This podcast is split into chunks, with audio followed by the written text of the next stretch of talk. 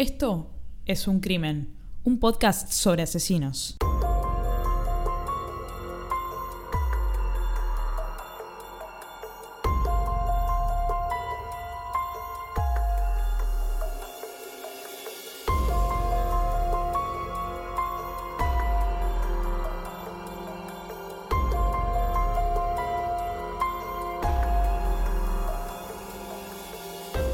Hola a todos, ¿cómo están? Yo soy Ángeles Y yo soy Anabela. y este es el tercer episodio de la cuarta temporada de Es un crimen. ¿Cómo estás? Bien, bien. Dijiste cuarta temporada y dije, mierda, ¿cómo pasa el tiempo, viejo? Y para decirlo me tuve que concentrar porque ya no me acuerdo muy bien. Eh, bienvenidos al último episodio del año 2021 de este podcast. ¿Qué pasa? Ya se termina el año. El último del año, también siento que eh, no producimos mucho este año. ¿Cuántos episodios? Cuatro. Ah, bastante bien, ¿eh? O sea, estos tres episodios de la cuarta temporada y el microepisodio de Ricardo Barreda, yo mal lo recuerdo. Bien, o sea que ya está bastante claro que en el 2022 van a haber más episodios que en el 2021. Como mínimo sí, porque nos quedan siete para la cuarta temporada, así que Por eso mismo, no hay confirmación. Acá es como las series, no hay confirmación de una quinta, ¿no? Ni siquiera se va a hablar. No, y si hay huelga de guionistas, se para todo. Claro, claro. ¿Te acordás esa vez que casi cancelan los Oscar por esa boludez? Todas las series. Terrible. Eh, bueno, no quiero ser un cliché, pero ¿querés hacer un balance del 2021? Bueno, voy a ser breve. Primero, desearles a todos felices fiestas. Festejen lo que festejen. Se termina un año. Eh, si festejan Navidad, feliz Navidad. Pero bueno, feliz año nuevo. eh, feliz, eh, ¿cómo se dice? Próspero año nuevo, ¿no? Sí, Próspero Velasco. Claro. qué, qué hambre que me agarró ahora. Bueno, es una panadería de acá, de, de Argentina, que es muy rica. No hay canje. No, no hay canje, no hay canje. De hecho, cuatro temporadas, ni una puta marca se acercó a pedir sponsor, a ofrecer algo. No los necesitamos, deja. Estamos bien así. Está bien, está bien. Fue un gran año, especialmente comparado con el 2020. Me, me fue muy bien, cambié de trabajo. eh, también me sentí muy bien este año. Eh, creo que adquirí varios hábitos que estuvieron buenos, como leer mucho, hacer deporte, bajar de peso, comer sano. Estoy hecha una millennial auténtica, ¿eh? adquiriendo hábitos y no parando de estudiar. De hecho, terminé de cursar la maestría. El año que viene escribo mi tesis. Así que, bueno, fue para mí un gran año. Bueno, muy bien. A diferencia tuya, yo no adquirí ningún hábito. Adquirí malos hábitos. Entre paréntesis, quiero decir que los vecinos sé que estaban esperando que grabemos este episodio para hacer todos los putos ruidos posibles. No sé, está- están. eh, eh, tienen un avión adentro del departamento, no sé. Así que bueno. Bueno, pero ahora te puedes desquitar, porque tenés una batería electrónica. Sí, sí, sí. ¿Qué? ¿No, lo- no lo querías decir? No. Ah, ahora lo dije. Bueno, está bien. Bueno, sí, yo cuando era, cuando era joven tocaba la batería y, y me dieron ganas de comprarme una batería electrónica. Ahora, justamente para no molestar a estos vecinos de mierda, pero me tendría que haber comprado una batería acústica para cagarles la vida. Ahora, Eh, vos sos muy humilde, pero yo le puedo decir a nuestros oyentes que, que vos sos una música excepcional, que tocas muchos instrumentos y que te vi tocar el otro día la batería electrónica después de no tocar por años. y más y- o menos 15 años. más o menos 15 años y fue como si nunca lo hubiese abandonado. Sos muy talentosa, me parece que la gente lo tiene que saber. Y acá inserte meme de María con ocho instrumentos y ocho brazos. Es lo único que les voy a pedir, es que me hagan un buen meme con muchos brazos, muchos instrumentos. No, deja. Eh, después me van a empezar a pedir que suba videitos a YouTube, viste, tocando ahí sí. como un youtuber. No, ni en pedo. Y dejas tu trabajo y te convertís en baterista profesional, lo que siempre quisiste hacer. No, no, no, no. No, lo último. Lo último que quiero hacer nuevamente es músico profesional. Bueno, ahora contame vos de tu balance. No, mi- bueno, mi balance vos adquiriste muchos eh, buenos hábitos, como dijiste, yo creo que hice todo lo contrario. Adquirí todos los hábitos malos o la mayoría de los hábitos malos que pueden existir. Comer mal, dormir mal, no hacer ningún tipo de deporte, llevar una vida absolutamente sedentaria. Bueno, pero también pasaron cosas, ¿no? O sea, hay una explicación. No hace falta que entremos en detalles, pero... No, igualmente eh, eh, con Anabela a veces no discutimos, pero cuando me ve incurrir en un mal hábito, eh, me, me mira y me dice, por ejemplo, si estoy comiéndome dos sándwiches de bondiola tres días seguidos, me mira y me dice, ¿cuándo vas a empezar a comer mejor? Sos vos la única que puede comer mejor. Y yo tipo, pero es un sándwichito de bondiola y bueno, nada, no, no. Vi- Vieron que, que para cambiar un hábito eh, es uno el que tiene que tener la voluntad de hacerlo y bueno, yo no la tengo. 100%, se tiene que tener ganas de cambiar. Sí. Pero bueno, no me preocupa, quizás mañana me da un infarto y me empiezo a preocupar. Pero bueno, por ahora no me preocupa. No sean como yo y sean como Anabela. Coman bien, hagan deporte. Después, más allá de todo, creo que, fue un buen año, digamos, eh, en términos laborales, en términos sociales. En algunos otros términos no tanto. Eh, no voy a entrar en detalles, pero si tengo que mirar el lado bueno como Clark Kent, eh, estuvo bien, no me puedo quejar, digamos, no me puedo quejar de nada. Si tengo que hacer el balance del podcast, sí, nada que ustedes no sepan. Eh, nos tomamos eh, con más tranquilidad.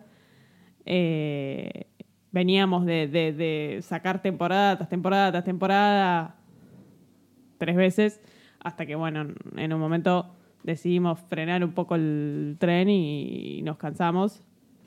Así que bueno, nada, no, no sé qué nos deparará el año 2022, pero seguramente cosas buenas. Creo que ese es mi balance. Sí, y podemos hacer otro comentario que es, eh, nos vacunamos. O sea, fue un, un highlight para mí del 2021 haberse vacunado. Seguramente algunos de ustedes ya recibieron las vacunas. Espero que los dos que hayan recibido las dos vacunas. Algunos deben estar por la tercera. De nuestro lado, fomentar el uso de vacunas. Qué lindo mensaje que das. Digo, como buenas ciudadanas, ¿no? Digo, No, como buenas ciudadanas, no, como... sentido común. Sí. eh, Bueno, el sentido común es el... el menos, común, de los sentidos, diría un Sí. pelotudo. sí, sí. Eh, pero es verdad igual, eh, más allá de que lo diría un pelotudo. Bueno, una de las grandes cosas de este 2021 fue la llegada de Frida a nuestras vidas, que en este momento la queremos matar porque está haciendo... Un quilombo. Sí, sí, está en una rave ella mientras nosotros grabamos. Cuando la vi ahí en Twitter y dije, no, es esta. Encima es grisecita, me, me, me, me capturó por completo. También quiero agradecerles, realmente tenemos un fanbase De la puta madre. de la puta madre. Una fidelidad tienen ustedes que no sé de dónde la sacan. Eh, nosotras desaparecemos por un año y, y yo digo, bueno, vamos a sacar otro episodio, no lo va a escuchar ni mi vieja.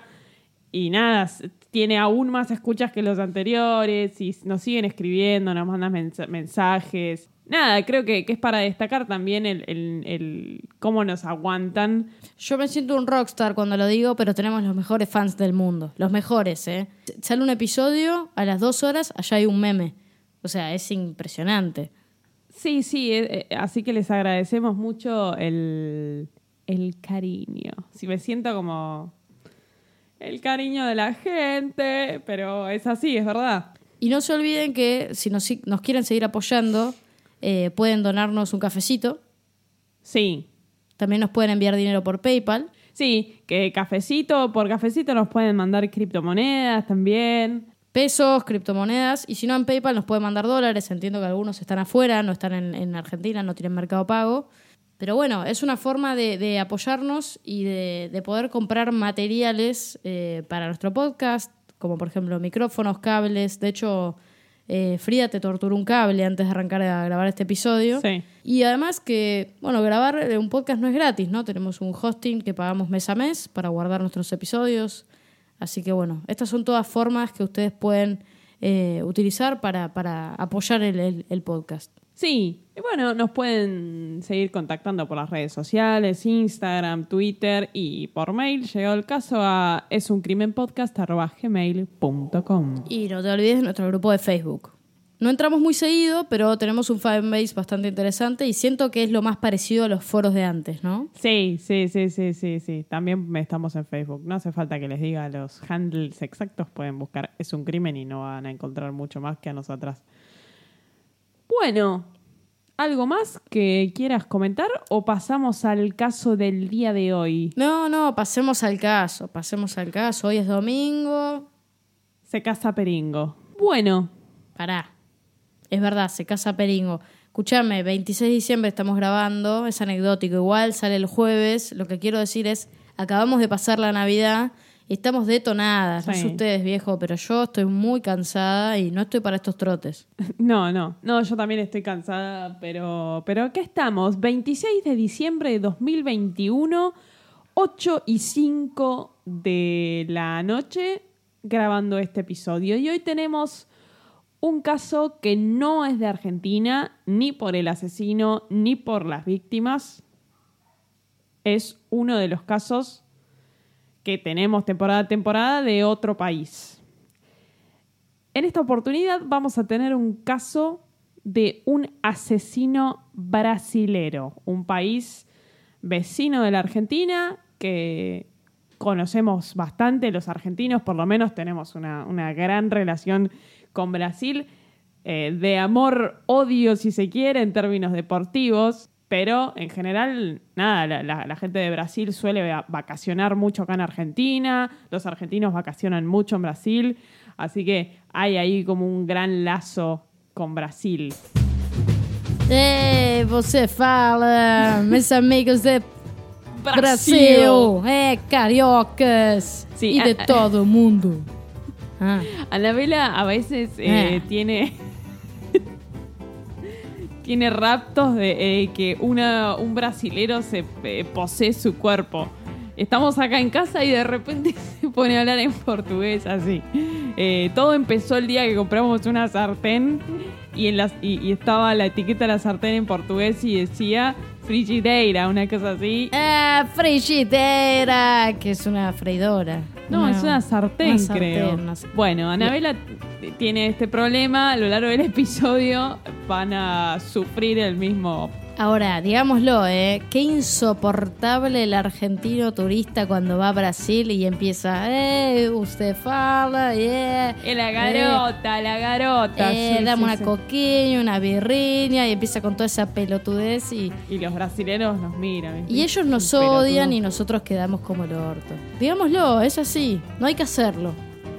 No, no, nunca hay que ir a otro país eh, a, a- a querer hablar el idioma si no tenés la putería, como por ejemplo en Italia. Con, con el italiano pasa lo mismo. Sí. Eh, Lo que sí es verdad, tenemos esta como relación amor-odio, más de odio, ¿no? Con el fútbol, pero después eh, la relación Argentina con Brasil es muy buena. Sí. Eh, y a los argentinos les gusta mucho visitar Brasil y a los brasileños también les gusta mucho visitar Argentina. Eh, Y compartimos un lugar turístico fantástico, que son las cataratas del Iguazú. Sí, exactamente. Yo no conozco ni del lado argentino ni del lado brasilero. ¿Vos conocés? Sí, sí, de, de ambos lados. Contanos. No entres en el detalle. No, es más lindo del lado argentino, no. No hace falta entrar en el detalle, lo acabas de decir. Eh, es, es muy lindo, es bueno, es una de las maravillas del mundo, las cataratas del Iguazú. Y son impresionantes. Yo he vacacionado en Brasil siendo, siendo chica. Es un, un país muy bonito. Muy bonito. Muy grande también. enorme, inmenso. Eh, tienen, tienen parte del Amazonas, si yo no, mal no recuerdo. Eh, increíble. También de Brasil salen los mejores futbolistas del mundo, como en Argentina. Es un semillero de talento futbolístico. Sí. Y, y- y- son muy eh, conocidos por el yogo bonito. Eh, no sé si se acuerdan, hace más o menos 10, 15 años para atrás, eh, Nike sacó esta serie de publicidades en la cuales los jugadores de fútbol brasileros hacían esto del, del juego bonito, ¿no? Jugaban y hacían como esta cosa de freestyle, de jueguitos, de pasarse la pelota. Y los mejores de la historia, Ronaldinho, Ronaldo, Adriano, Roberto Carlos. eh, y se popularizó mucho esas publicidades. De hecho, se habló de la frase de juego bonito que es- está en los botines, en las remeras. Es una marca registrada del fútbol de allá y se juega lindo. Es que tienen un juego lindo. Tocan la pelota que, que la aman la pelota, no sé. Juegan con el hombro, con la cadera, con el culo, más allá de las piernas que son los grosos. O sea, Sí, tienen una naturalidad para con el balón, Sí. digamos. No, no se nota algo forzado, lo hacen natural. Bueno, el, el Barcelona hasta hace poco tiempo tenía el famoso tridente que era eh, Suárez, Messi y Neymar. claro. Eh, sin ir más lejos, son tres países vecinos, los tres con eh, grandes futbolistas. Sí. Y aparte, yo creo que el, el argentino es muy bueno jugando al fútbol, el uruguayo también, pero el brasilero junta algo increíble que es, juega muy bien al fútbol, pero además tienen esta cosa de que bailan, bailan, bailan bien. Decís, no, en Brasil se- Ritmo. tienen ritmo, Tienen bailan bien. Y yo siento que el juego bonito es la explicación de cómo incorporaron el ritmo al fútbol. Parece que están danzando cuando juegan. Sí, nunca lo he pensado así, pero posiblemente tengas razón. Ojo, bueno, igual que cambió. O sea, hoy, la, hoy el fútbol es distinto. Hoy el fútbol es mucho más rápido y te obliga mucho más al ti- a, a tocar la pelota más seguido, al, al primer toque, ¿no? Que es- no es algo que sucedía antes, donde estaba mucho más la gambeta. eh, ¿Qué es la gambeta? Para, para la gente que no vive en Argentina, quizás no está familiarizada con el término. Es cuando se hace, cuando un jugador intenta eh, pasar a otro con el balón en los pies e intenta cierta jugada eh, en la cual esquiva al adversario, ¿sí? Pero esto se puede hacer tranquilamente con un pase o con algún tipo de juego con los pies y la pelota para tratar de zafar, ¿no? Le, hablan de como de la gambeta, el enganche, el- no sé cuál sería el término en inglés, pero me parece que eso es algo que quedó medio viejo y que era muy lindo, pero muy característico del fútbol brasileño también. Sí, también algo que los caracteriza a los brasileños, digamos, eh, incluso a veces se los eh, ridiculiza por lo alegres que son, siempre están eh, de buen humor, eh, bailando, eh, tienen otro temperamento, digamos, mucho más... eh, Otra forma de vida, y eso también lo trasladan al fútbol. tal cual. Bueno, y no porque a Anabela le encante el fútbol, estamos hablando de fútbol, sino porque el asesino del día de hoy, además de brasilero, es futbolista. Y no cualquier futbolista, una persona reconocida en Brasil, cuya carrera quedó truncada por lo que vamos a contar hoy. El asesino del día de hoy se llama Bruno Fernández de Sousa. ¿Te suena? Me suena, ¿eh? En el ámbito futbolístico se lo conoce como Bruno a secas, como nuestro gato, pero vieron que en Brasil eh, tienen eh, nombre, un nombre solo. eh, digamos, no se lo- por ahí sí hay una combinación de nombres, pero eh, tenés Neymar, Kaká, Kaká, Ronaldo, claro, Adriano, Allison, el arquero actual. Marcelo, Claro, siempre es, es un nombre. Richarlison. Sí, es re complicado. Hulk. Pero no sé si se llama Hulk. Hulk. Bueno, ahora seguramente vamos a seguir charlando un poco de fútbol porque vamos a contar un poco la carrera de Bruno antes del evento que hoy nos convoca. Bueno, Bruno Fernández de Sousa nació el 23 de diciembre del año 1984 en Ribeirão das Neves, un municipio dentro del estado de Minas Gerais. La capital de Minas Gerais es Belo Horizonte. Pido perdón de antemano por mi pésima pronunciación eh, del portugués. Eh, pero Minas Gerais es, ¿qué se llama? Sería como una especie de provincia, de municipio, eh, o de, provincia dentro de Brasil, ¿no? Es, es- tiene un, un espacio, una extensión bastante grande. Pero en términos, te puedo contar en términos de geología que, que conozco de Minas Gerais. Entonces, esta es la sección, la piedra fundamental Y voy a intentar ser breve porque yo eh, Minas Gerais lo tuve que estudiar un montón en la facultad, especialmente para la materia de geología regional. ¿Por qué? Porque eh, compartimos eh, muchas eh, rocas que afloran allá en Minas Gerais, igual que acá en, ciertos sectores de la Argentina. Pero para re- resumirlo así nomás, eh, hay dos grupos de rocas que están en Minas Gerais. Eh, la capa inferior, que sería como el basamento, es, son rocas precámbricas, ¿sí? O sea, estamos hablando de rocas muy viejas, las primeras rocas de la historia de la Tierra. Eh, ahí hay como unas pegmatitas, unos granitos. Y después tenés una segunda capa que es mucho más eh, joven, del fanerozoico sería. Así que bueno, esos son las, como los dos grandes grupos de rocas que hay en Minas Gerais. Y por lo que estuve estudiando, digo, Minas Gerais significa minas generales en español. Y hace referencia a que en el siglo XVII había, había oro, se explotaba oro eh, que se llevaba a el país de Portugal. ¿Sí? Hoy no es una, una de las fuentes, eh, uno es una de las fuentes de ingreso más grandes del PBI de Minas Gerais, el oro, pero sigue siendo importante. De hecho, creo que ahora, en términos de minería, es mucho más importante el hierro. ¿Sí? Eh, pero es, es muy interesante la, la- la geología que tiene ahí Minas Gerais. Bien, muy bien. Como sucede en distintos sectores de Brasil y también acá en Argentina, nosotros acá en Argentina tenemos lo que se llaman villas, villas miseria. El equivalente en Brasil de las villas miserias son las favelas. Bruno, este jugador de fútbol, no nuestro gato, nació y creció en una favela ahí en Minas Gerais. Como es el caso de muchos jugadores de fútbol históricos de Brasil. Exactamente, a eso Neymar, iba. Adriano.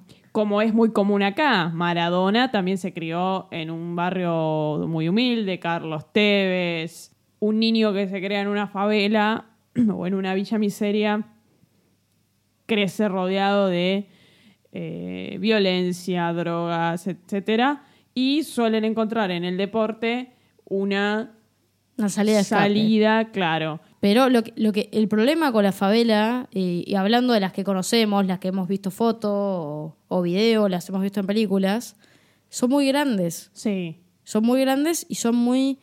Como pasa en las villas de acá, digo, te perdés rápidamente, no podés salir, son como muy intrincadas, como laberínticas, y eso hace que cuando llegan los turistas les piden por favor eh, que no se acerquen a las favelas, porque son muy peligrosas.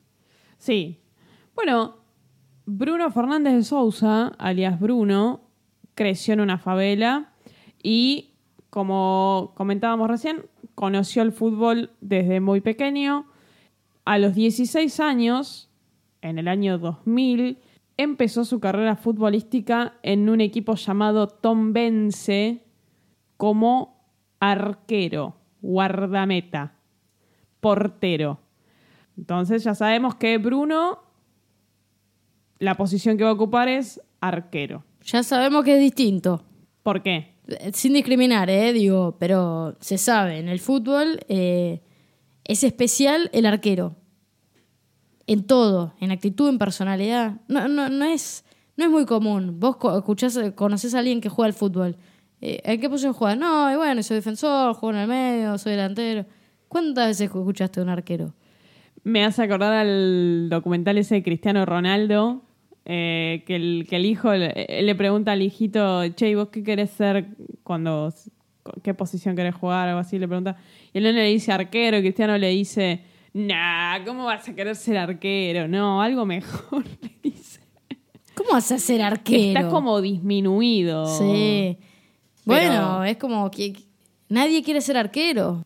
En general los arqueros son los que tienen una carrera más larga porque al tener quizás menos exigencia física, o sea, no, no son los que están corriendo todo el partido, tienen otro tipo de exigencia, pero tienen un desgaste físico menor, entonces pueden jugar hasta más... eh, Sí, un desgaste físico menor y un desgaste físico, un desgaste mental mayor, sí, ¿no? sí, sí. Eh, es muy duro, o sea, el arquero tiene que tener una regla de oro que es, tiene que olvidar rápido. Si no, está siempre pensando, lamentándose del gol que le acaban de hacer. ¿Me explico? sí, sí, y eso te genera problemas para lo que viene después. Exacto.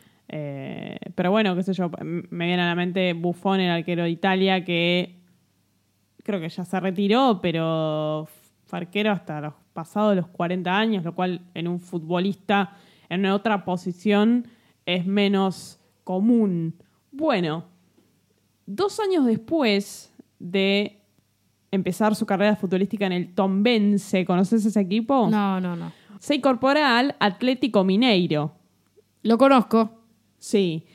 Donde juegan las inferiores de Atlético Mineiro hasta el año 2005. Igual Atlético Mineiro está en qué ciudad? ¿En Belo Horizonte? Sí, está en Belo Horizonte.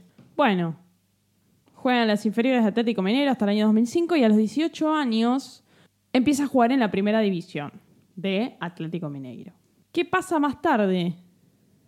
Compran el pase por 2 millones de dólares de Bruno en el año 2006 para que vaya al Corinthians. Bien. Para mí el Corinthians es un club que está completamente en mi corazón, eh, porque jugó Carlos Tevez y se lo sacó campeón, de hecho. O sea, Tevez fue ídolo absoluto Mira. en Corinthians. Figura. Jugó, jugó Mascherano también ahí. Bueno, entonces es un equipo de cierto peso. Sí. ¿Qué año habías dicho? En el año 2006 llega a Corinthians. ¿Se habrá cruzado con Tevez? Sí, seguramente. Si no me equivoco, Tevez estuvo ahí en 2004, 2005. Así que si no se lo cruzó, fue por poco tiempo. Bien. ¿Qué pasó cuando Bruno llega a Corinthians? Lo pusieron de suplente. Esto genera en general en los jugadores un cierto descontento porque no pueden crecer, no pueden, no pueden jugar, básicamente. Bueno, es así la carrera del futbolista, digamos. Tiene que seguir entrenándose y aprovechar la oportunidad. En algún momento siempre le va a haber. eh, otro, el, tu jugador titular se va a lesionar o se va a ir o lo que sea, pero... Bueno, en el Corinthians Bruno no llegó a jugar ni un solo partido. Una desgracia. Se fue al Flamengo. ¿A préstamo o...? Sí, a préstamo. Bien. Lo que le pasó en el Flamengo es lo que vos acabas de describir. El arquero titular se lesionó, entonces Bruno automáticamente gana la titularidad. Le fue muy, muy, muy, muy bien. Un arquero que eh, demuestra seguridad, digamos, viste, esos como el arquero actual de la selección, Dibu. Claro. Eh, Allison, el arquero de Brasil actual, también eh, tiene eso de generar seguridad cuando se acerca a la pelota. Muslera, el arquero de Uruguay. El arquero debe demostrar seguridad. Bien. Entonces, además de ganarse el puesto, se ganó el cariño de los fanáticos. Ya eso genera. A los fanáticos en Brasil le dicen la torcida. Mira. Los ah, torcedores, los hinchas. Bueno. Jugó toda la temporada con el Flamengo. Bien. A préstamo, pero. Gran atajador de penales, Bruno. En el año 2007 atajó tres penales en una final ahí en el campeonato de la Copa de Brasil, digámosle. Y eso lo convirtió en un ídolo. Yo- también todos los, los arqueros que conozco en general se convierten en, en tales ídolos por atajar penales. Bien. En general, cuando no atajan los penales bien, al, al arquero se lo, se lo margina, se lo odia, se lo. Sí, Se y se, trata mira, mal. y se mira mucho ahí que por lo menos le haya adivinado el lado al Sí. jugador. Parece que no, pero el arquero juega eh, mucho, es muy importante en, en una tanda de penales, súper importante. Lo vivimos con, con Dibu, lo vivimos con Romero, en general, y sobre todo si es en una final. Eh, Además, la tanda de penales es parte del fútbol, entonces en algún momento te va a tocar y tenés que estar preparado, tanto el jugador cuando patea como el arquero cuando ataja. ¿Sí? Sí, porque a veces se ven jugadores que van a patear y quieren hacer alguna cosa simpática antes de patear y le erran. ¿Qué pasa cuando un jugador en Latinoamérica empieza a alcanzar nivel, nivel, nivel, le va muy bien? Se va. Se va, lo compran, se va a Europa. Sí, empieza a hacer que los europeos abran los ojitos. Ni hablar. Se rumorea que varios equipos, entre ellos el Barcelona, estaban interesados en Bruno. Pero él decide quedarse en Flamengo. Está bien. Yendo a la vida personal de Bruno, sabemos que, sobre todo cuando empiezan a alca- alcanzar cierta fama, empiezan a ganar mucho dinero, por lo general, digo por lo general porque no son todos así, algunos jugadores comienzan a vivir un poco agitadamente. Se casan, se divorcian, tienen distintas compañeras o compañeros de, de juerga, de cama, eh, empiezan a tener sí. hijos Hijos, mansiones, dinero, Sí. joyas. un poco un, un descontrol. Esto me hace acordar algo que vivimos en este podcast, el caso de Monzón, por ejemplo. Y se va a parecer al caso de Monzón por varios motivos. Él estaba casado con una chica llamada Diane Rodríguez, pero era de público conocimiento que tenía varias amantes, varias chicas con las que se veía en distintos momentos. Creo que incluso la, la- la mujer estaba al tanto de la situación. Bien. Bueno, es un arquero que también marcó un par de goles. En general, los arqueros no suelen marcar goles por la posición en la que está, pero tenía varios goles en su cartera, así que era un tipo que estaba en la cúspide de su éxito. Bien. Se convierte en capitán del Flamengo en el año 2009, así que. No menores, ¿eh? Y en julio del año 2009 cumple los 100 partidos en el Flamengo. O sea, figura indiscutida.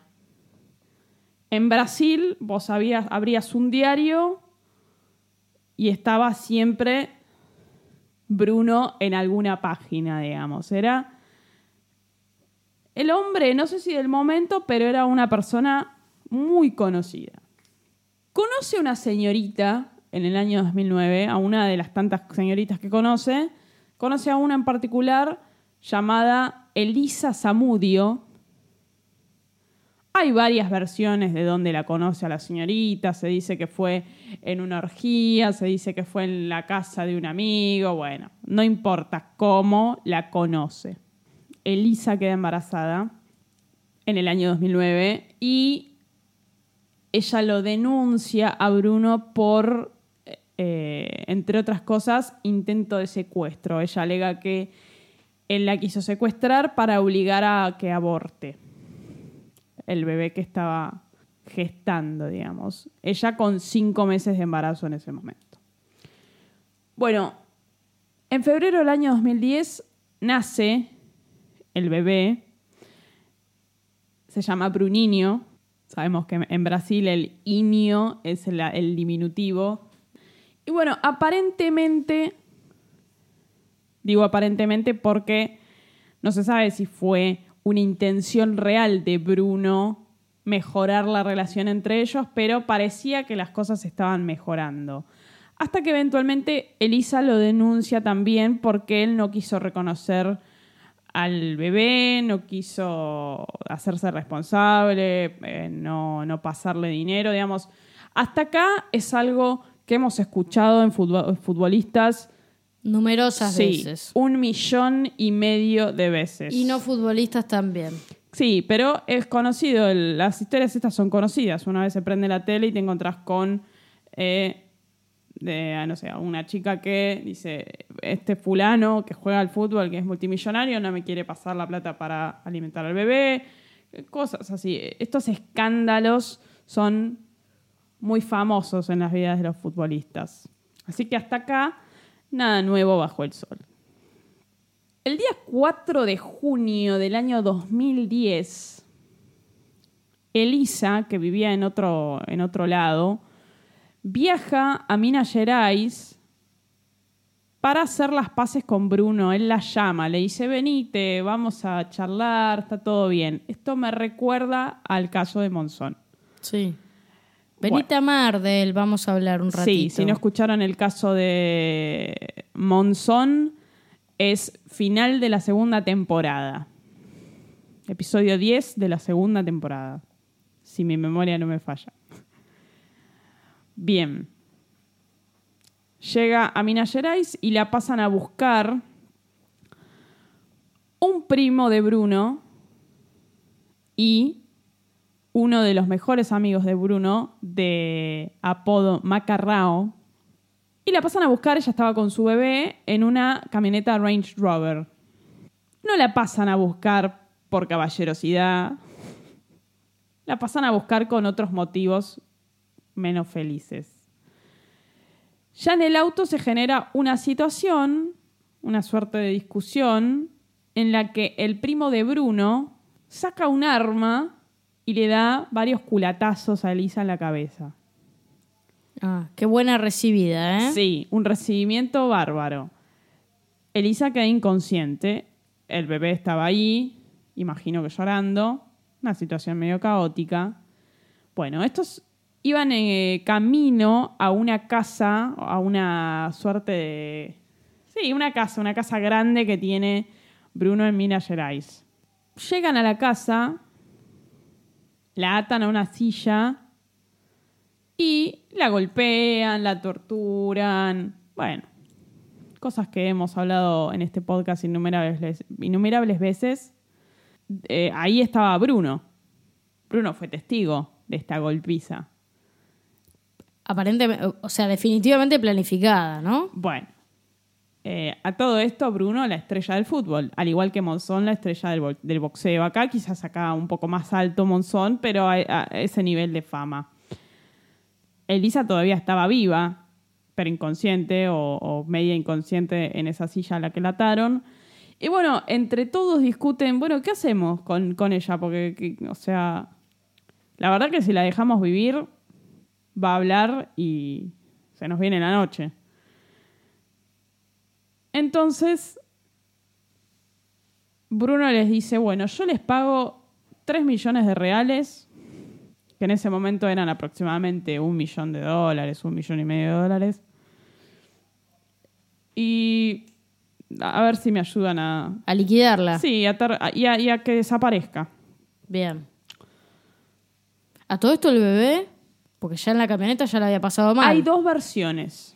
Bien. con el bebé. Una que es la más eh, fuerte es que el bebé quedó a cargo de la que era en ese momento la esposa de Bruno, está Diane. Bien. Otra versión que estaba a cargo de una amiga de, de Bruno. Para el caso me da igual. Están esas dos versiones. Bueno, el primo de Bruno y el amigo conocían a un policía retirado que ahora trabajaba de sicario, trabajaba de liquidar gente y desaparecerla. Este muchacho de nombre Marcos Aparecido dos Santos, a quien le dicen Bola. Bola. Bola. Este muchacho Bola es el que se encarga de terminar con la vida de Elisa, estrangulándola, la mata, La mata con las manos. sí. Y, como si fuera poco, la descuartiza. Y este muchacho, Bola, le encantan los Rottweilers. Tenía en su momento dos Rottweilers. No significa nada porque los Rottweilers son animales muy bonitos, pero Depende cómo Depende. estén entrenados y criados. Exactamente. Pueden ser armas mortales. Bueno, la descuartiza y separa la carne de los huesos y se la da de comer a los perros. Los huesos los entierra en algún lugar. Perdón, es un laburo separar el hueso de la carne. ¿Habrá estado un rato largo? Me imagino, sí. Bueno, pero pensá que esta persona estaba acostumbrada, era su trabajo, así como vos sos project manager y yo soy programadora, Bola era sicario y se encargaba de desaparecer gente, así que me imagino que tendría cierta celeridad para hacer las cosas. Siempre la tarea de quedársela al que está más capacitado. En este caso, Bola. Sí, exactamente. Todo esto pasó el 4 de junio. El día 5 de junio, Bruno juega un partido. El último partido que jugaría él sin saberlo como arquero. Flamengo versus Goiás en el Maracaná. No sé si conoces. eh, Sí, sí, conozco el Goiás, conozco el Maracaná. De hecho, Independiente salió campeón dos veces en el Maracaná. Bueno. Todo esto lo digo para que visualicemos. El tipo ayer había visto, había, había organizado el secuestro y muerte y desaparición de la mujer y el 5 de junio llega a la cancha tranquilo, ahí ataja un par de pelotas, juega un partido, sale en la televisión, digamos, siguió con su vida normal. Creo que ese partido lo perdieron. Para esa fecha no se conoce eh, el paradero, digamos, de, de Elisa. El día 24 de junio ya la estaban buscando para ese entonces. Las amigas de Elisa ya habían denunciado, las, familias y amigas de Elisa, eh, la desaparición, la estaban buscando. No sé cuán proactivamente la estarían buscando, pero la estaban buscando. El 24 de junio, la policía recibe una llamada anónima diciendo que a Elisa la habían asesinado, que habían quemado la ropa, que estaba enterrada en un campo de Bruno. Bueno, Llamada anónima, no sabemos quién fue. no, llamada completamente anónima. Nos podemos dar una idea de, de quién fue ahora con lo que vamos a contar.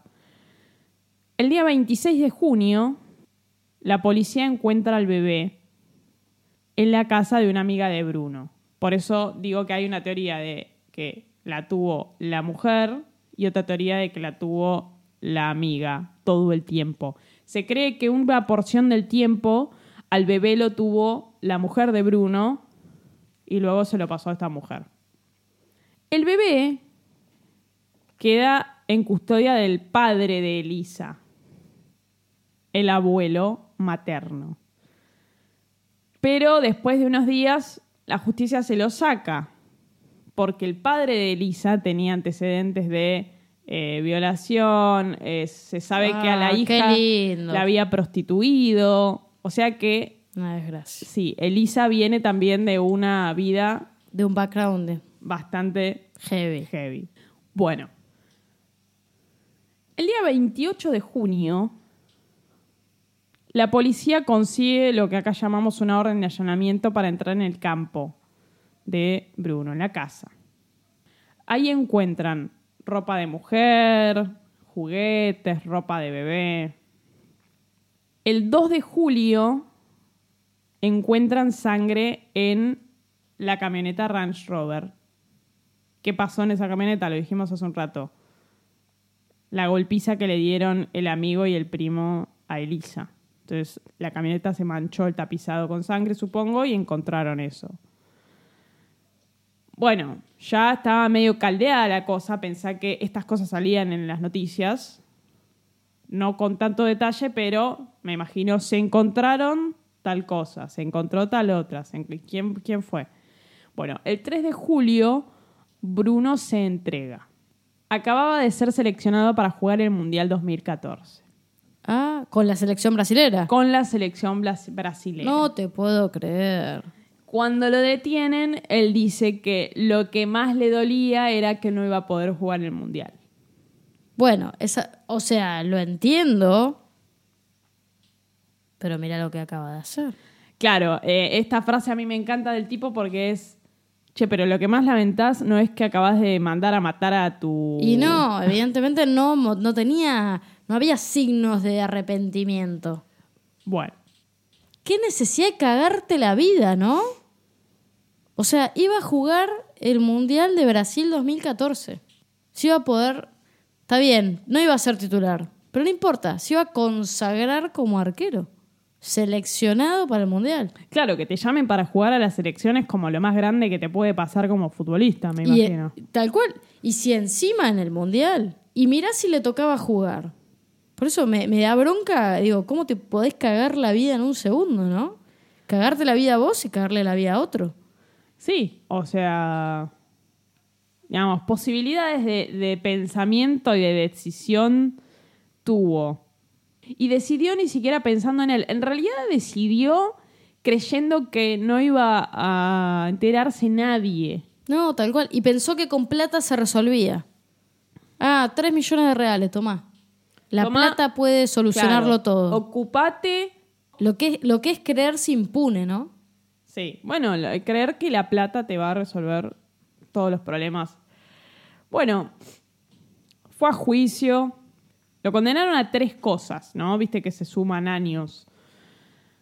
17 años y medio por homicidio triplemente calificado, tres años y tres meses por secuestro, un año y seis meses por ocultar el cadáver. O sea que eso da como una suma de 22 años y pico. Todo por ser el autor intelectual. Él en ningún momento se ensució la mano con sangre. Simplemente pergenió todo y decidió que lo mejor para él era matar a esta mujer que le estaba rompiendo las pelotas. Yo si me pongo en su cabeza. El móvil es callarla. Porque ella estaba generando revuelo, porque él no le pagaba la cuota alimentaria, etc. Ahora, yo me pregunto, es una mujer que salía en televisión a decir, che, este no me paga, vamos. Incluso tiene fotos con otros futbolistas, con Cristiano Ronaldo, etc. ¿Vos crees que si la matás, esto no va a salir a la luz? Sos tan estúpido de pensar eso. Tal cual. Además, eh, eh, digamos, si tenía eh, 3 millones de reales para pagar el asesinato, ¿no tenía dos mangos con 50 para poder pagar la cuota alimentaria? Bueno, ¿Cuánta plata iba a ser? Vos lo acabas de decir y cerramos acá, porque es, es Por más, exactamente bronca, eso. por más Sí, bronca que le tuviese, ¿eh? Sí. Después, bueno, él dijo que eh, el hijo que, tu- que tuvieron fue porque se le rompió el profiláctico. Eh, Incomprobable incomprobable. y además es muy poco común. Es muy poco común, no sucede muy seguido. Sí, a lo que voy es que el tipo lo, lo- solamente pensando en él todo el tiempo. Claro. No, evidentemente no tenía un, un milímetro de amor por la, la chica ni por la criatura. Y bueno, eh, a Diane, que era la mujer, la absolvieron. Y a Bola, que fue el autor material, si se quiere, del, del hecho, le dieron 22 años de prisión, lo mismo que a Bruno. Ah, mira. A los otros dos pibes le dieron unos años también, pero no Por- demasiado. por la golpiza. Sí. ¿No? O Eh, complot, no y sé. co- cómplices. Como cómplices, Sí, sí. bien. Pero, fíjate, al autor intelectual le cabe la misma pena que al autor material porque es igual de grave. Sí, no, está, Eh, está bueno el caso por eso, porque no sabía que era así. Pensé que había una gran diferencia en la cantidad de años. Sí, y quiero que, que magnifiquemos, ¿no? Es como que mañana Armani, el que era el arquero de River, mañana lo metan en cana por mandar a, mat- a matar y descuartizar a la mujer. Y ahora vienen un par de cositas más que por ahí nos encienden un poco el indignómetro. Más indignada de lo que estoy. Bueno, eh, cabe aclarar que el cuerpo de Elisa nunca apareció. El cuerpo, los huesos. El que confesó esto de que le dieron de comer la carne a los Rottweilers fue uno de los chicos, uno de este macarrao, Bien. que dice, yo lo vi darle carne a los perros. O sea que los huesos no se encontraron. No, después se sabe que los huesos los enterraron en algún lugar, vaya a saber dónde. Es interesante igual, porque, digo, para condenar al asesino vos necesitas el cuerpo. Bueno, ahí está yendo a un lugar eh, interesante. Unos años después, poco tiempo después de la condena, los abogados de Bruno salen a decir, che, no hay cuerpo, no estás, o sea, lo estás condenando sin cuerpo. Pero bueno, pa, tengo una confesión, o sea, Claro, lo que pasa es que Eh. muchas veces con la confesión no alcanza. Me parece que acá la justicia se agarra de eso y no está mal. No está mal. a- hay un montón de cosas de las cuales se agarra Sí. para condenarlo. Pero es interesante, ¿eh? No, no, no se ve en casos de este estilo eh, donde se condena al asesino sin el cuerpo. Sí. Bueno, en el año 2016 se casa en la, en la cárcel con una chica que es dentista. Siempre tenemos algún caso donde el asesino se casa en la prisión acá en este podcast. Bueno, Pablo Amin, el último que Son esas mujeres que se, se enganchan con, con delincuentes, con asesinos. Sí, no, no sé, no y sé. se enganchan para mí porque ellos están presos y no las pueden matar, porque la verdad, si no, no se explica. No lo puedo entender. Yo tampoco. Las estoy 100% juzgando. Está bien.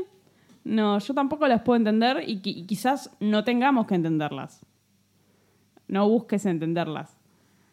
Prepara el indignómetro, Mirta. En febrero del año 2017 le dieron lo que acá conocemos como libertad condicional. ¿Al asesino? Sí. No, a, a Bruno. Sí, sí, por eso. ¿Cuál era el mayor anhelo de Bruno? Vos lo podés entender porque... Seguro, volver a jugar al fútbol. Bueno, exactamente. Lo ficha un equipo de segunda división. Boa Sporte se llama el equipo, yo no lo conozco, pero el 8 de abril del año 2017 vuelve a jugar a- al fútbol. Anabela me me mira con una cara de canaletti que no da más. Y no, no está bien. Digo, a ver, ¿y, y, eh, Elisa qué, qué volvió a hacer? Pero acá no solo es culpa de él, lo está fichando un equipo de fútbol. O sea, hay gente que agarró un montón de arqueros para decir, che, ¿a cuál fichamos? Bueno, Bruno es buenísimo, pero eh, se sabe que era buenísimo. Pero estás fichando a un asesino, un Lo que pasa es descuartizador, que- un femicida. Sí, no me la agarraría con el equipo de fútbol. Por supuesto que no estoy de acuerdo y me parece que está mal, pero no me la agarraría con eso. La cantidad de equipos de fútbol que fichan Sí. jugadores problemáticos, Golpeadores, golpeadores, violentos. violentos, drogadictos, de todo, de todo, de todo, de todo. Entonces, nada, en- en- especialmente, a ver, estamos hablando de un jugador, de un arquero que fue convocado a la selección nacional de fútbol, iba a jugar el Mundial de Brasil 2014, capitán del Flamengo. Seguramente un arquero de la concha de la lora. Entonces, no juzgues al equipo de fútbol, porque el equipo de fútbol lo que necesita es un arquero. Pero No estoy de acuerdo, no digo que esté bien. Anabela, el, el, eh, el grupo de gente que se junta en el equipo a decidir a quiénes fichan, ¿no creen que fichar a un femicida Por ahí les no va a creen- traer una, una mala opinión pública? En realidad eh, no existe la mala prensa en este caso. Ojo, porque muchos equipos también eligen fichar jugadores por el revuelo que generan, ¿sí? Especialmente un equipo, por ejemplo, de segunda división, donde no tienen mucha guita, donde pueden llegar a ganar plata por esta pequeña fama. Bueno, yo dije que el 8 de abril jugó al fútbol. Bueno, el 25 de abril volvió a la cárcel. ¿Por qué? Porque se generó un poco esto en la Este sociedad. revuelo, Claro, esto que nos pasó acá recién en el podcast se generó eh, ahí también. Bueno, en el año 2019 le otorgan salidas transitorias. Vuelve a ser fichado por otro equipo, creo que de la tercera división en este caso, Pozos de Calda se llama el equipo. Finalmente le rescindieron el contrato porque dijeron que él no podía cumplir con todas las obligaciones deportivas en esa situación, o sea, no estaba eh, cumpliendo libertad condicional, sino que salidas transitorias. Entonces, Claro, no podía ir a entrenar todos los días, Claro. eh, no podía comer la comida que tenía que comer el jugador, seguramente. Sí.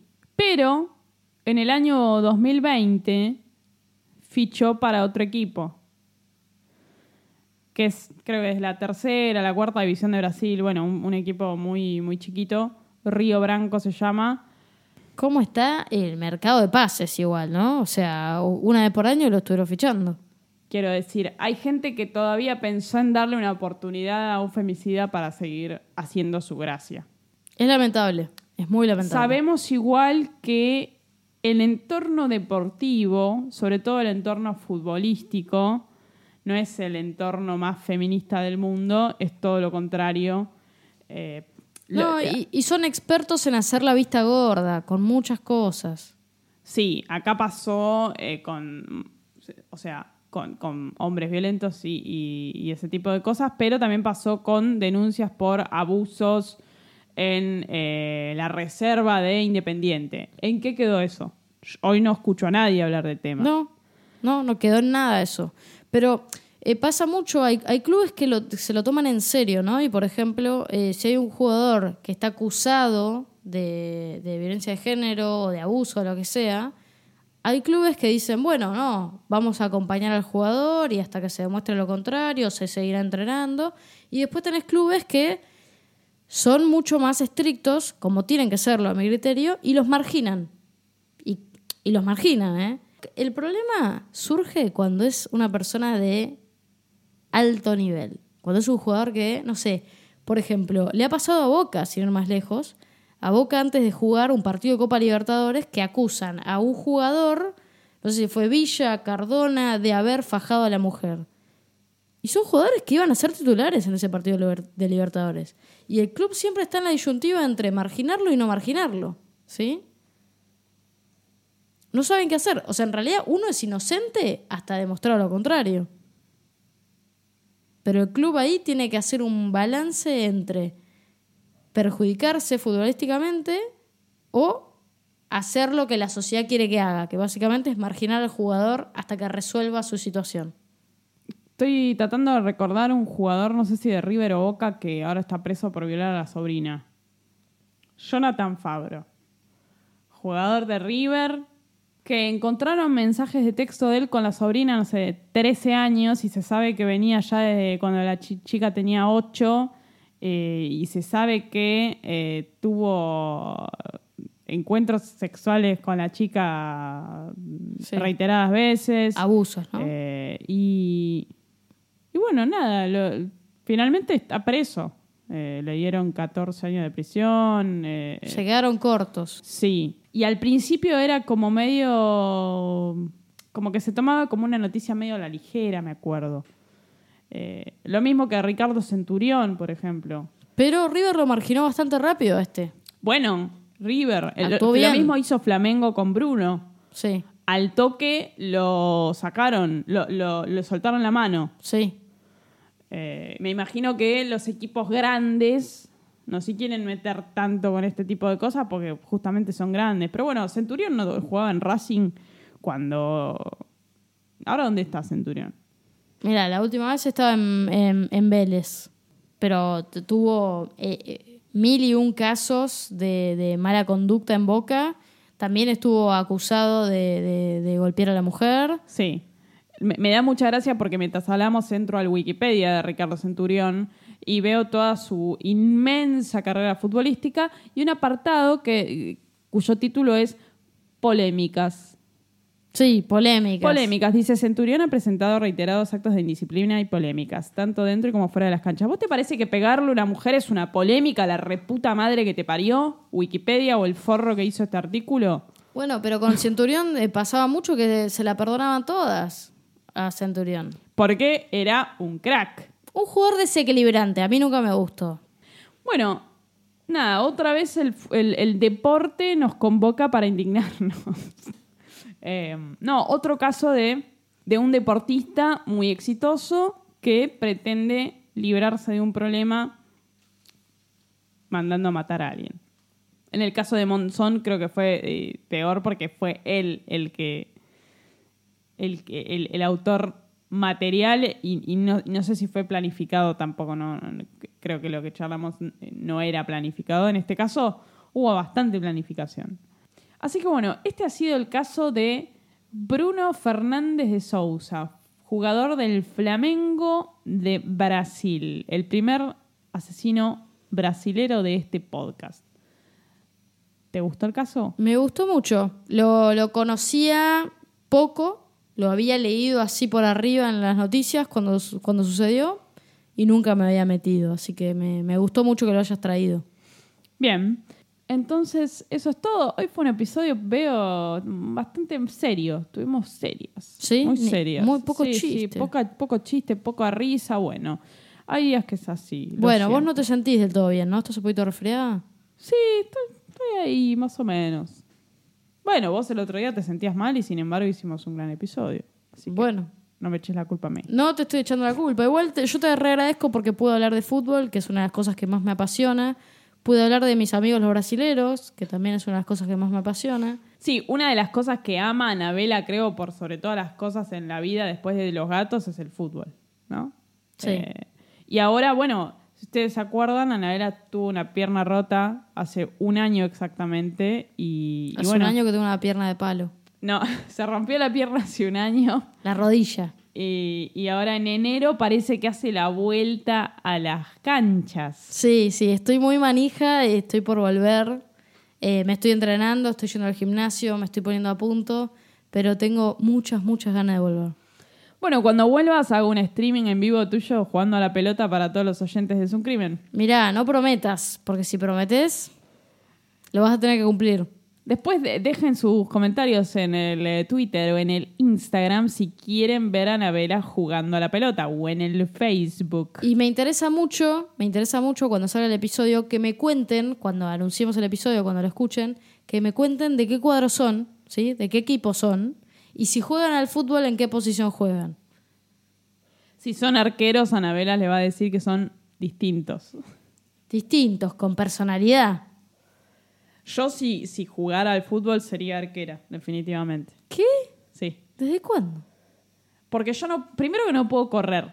No, pero pará, has jugado conmigo al fútbol y nunca, nunca quisiste ser arquera. Con vos no, ¿Por qué? porque pateas muy fuerte la pelota. Eh, bueno. No, no, con vos nunca. Nunca si juegan al fútbol con Anabela sean arqueros porque tiene un misil en la pierna. Sí, tengo mucha fuerza. Eh, así que, no, yo sería arquera porque creo que tengo algún reflejo bastante bueno y no corro y me, me canso rápidamente, así que creo que es la posición ideal para mí. Bueno, este ha sido el último episodio del año 2021. Nos veremos en el año 2022. Que tengan un gran comienzo de año nuevo. Que lo pasen con la gente que ustedes quieran. ¿Algún deseo para un saludo de año nuevo para los oyentes? Que terminen bien el año. Sí, no tiren pirotecnia, no rompan las pelotas con eso porque les hace mal a los animales, a, a- a los chicos, eh, eh, a todo el mundo le hace mal. Miren, busquen la pirotecnia que no hace ruido. No les digo no a la pirotecnia. Busquen la que no hace ruido. Lo único que les pido. Sí, y cuídense de no volarse un ojo, un dedo, porque después vemos eh, el primero de enero 115 ingresaron al hospital. Bueno, bueno, tampoco vamos a hacer una corrección política de absolutamente todo. Pásenla Bueno, bien. háganse mierda, háganse Pásenla mierda. bien, coman rico, tomen mucho, chota. no manejen, si toman no manejen. Bueno, y nos vemos en 2022. Yo voy a ser más vieja en el próximo episodio. Sí, Eh, tenés razón. Se viene el cumpleaños de María, ¿eh? 3 de enero. Así que voy a aprovechar estos momentos donde todavía soy un poco menos vieja y después, eh, si me escuchan más vieja el próximo episodio, va a tener sentido. Bueno, gracias María por hoy. Bueno, hasta el próximo episodio. Seguinos en Twitter y en Instagram para ver más contenido.